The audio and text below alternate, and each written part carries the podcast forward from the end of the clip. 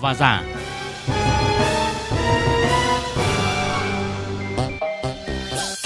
Kính chào quý vị và các bạn.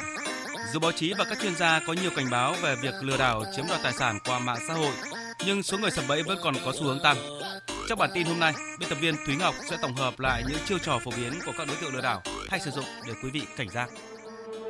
Một số chiêu trò lừa đảo chính như sau. Giả danh là nhân viên bưu cục thông báo người dùng trúng thưởng hoặc kết bạn qua mạng để làm quen và gửi quà. Người dùng cần nộp một khoản thuế, phí vận chuyển. Giả danh là nhân viên ngân hàng gọi điện thoại để tư vấn hỗ trợ cho vay tiền trực tuyến. Giả danh cán bộ công an, viện kiểm soát, tòa án để thông báo nạn nhân liên quan đến các vụ án đang bị điều tra, gửi lệnh truy nã, lệnh bắt tạm giam, yêu cầu chuyển tiền để phục vụ công tác điều tra cố ý chuyển nhầm tiền đến tài khoản của người dùng rồi yêu cầu đe dọa nạn nhân trả lại số tiền kia với lãi cắt cổ. Lập ra các trang web kêu gọi mọi người đầu tư tài chính, tiền ảo, hưởng mức lãi suất cao rồi tự đánh sập trang web sau một thời gian hoạt động. Mấu chốt của những thủ đoạn lừa đảo là đánh vào lòng tham của nhiều người muốn kiếm tiền nhanh với lãi suất cao theo Bộ Công an thì khi bị lừa đảo, nạn nhân phải liên hệ ngay với cơ quan công an nơi gần nhất để trình báo, thực hiện các bước xác minh của cơ quan có thẩm quyền. Với thủ đoạn lừa đảo liên quan đến giao dịch chuyển tiền qua tài khoản, phải liên hệ ngay với các ngân hàng mà mình đã thực hiện các giao dịch thanh toán để có hoạt động tra soát những giao dịch. Nếu nhanh chóng, có thể thu hồi được. Hiện Bộ Công an cũng đã yêu cầu các bộ ngành liên quan như Ngân hàng Nhà nước, Bộ Thông tin và Truyền thông tăng cường biện pháp quản lý khi cung ứng, phát hành SIM điện thoại trả trước và thẻ ngân hàng. Điều này sẽ hạn chế tối đa việc sử dụng SIM rác và tài khoản ngân hàng và các hoạt động lừa đảo. Tuy vậy, không ai khác, chính mỗi người phải tự nâng cao cảnh giác, trình độ hiểu biết pháp luật, công nghệ để tránh bị lừa và quan trọng nhất là đừng bị mắc bẫy vào chính lòng tham của mình. Cảm ơn chị Thúy Ngọc với phần tổng hợp vừa rồi.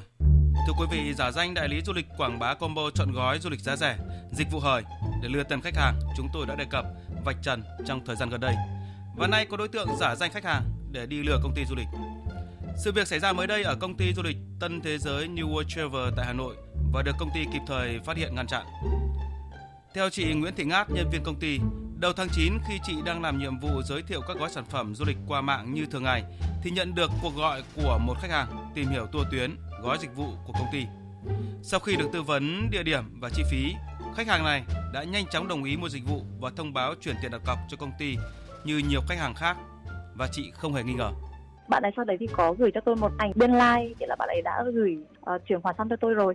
Thì cái bên lai like này giống như là một cái bên lai like thật ở trên uh, điện thoại mà sau khi mình chuyển khoản ấy. Ngoài ra thì trong cái hình ảnh đấy còn có cả một cái tin nhắn nghĩa là tin nhắn thông báo là đã bị trừ tiền vào tài khoản rồi sau đấy thì tôi có gửi hình ảnh này cho kế toán của bên công ty để xếp lại. Thì à, trong hôm đấy là bạn ấy gửi vào chiều thứ sáu. Thì bình thường thì sau khi khách chuyển khoản thì công ty sẽ nhận được ừ, tài nhận được tiền vào tài khoản luôn. Nhưng mà trong cả chiều thứ sáu hôm đấy thì chưa có nhận được.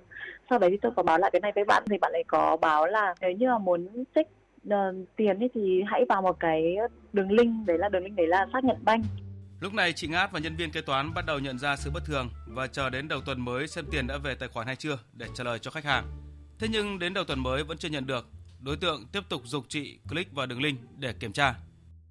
Thì uh, lúc đấy tôi mới thử bấm vào thì trong cái đường link đấy nó hiện ra một trang web uh, giống như là của MB Bank thật. Và trong đấy thì mình sẽ có hai phần. Thứ nhất là phần um, tài khoản ngân hàng và phần thứ hai là mật khẩu. Vì là cái này liên quan đến thông tin cá nhân nên là sau đấy thì tôi có xác nhận lại check lại với lại bên MB Bank xem là bên đấy có cái đường link nào như thế không.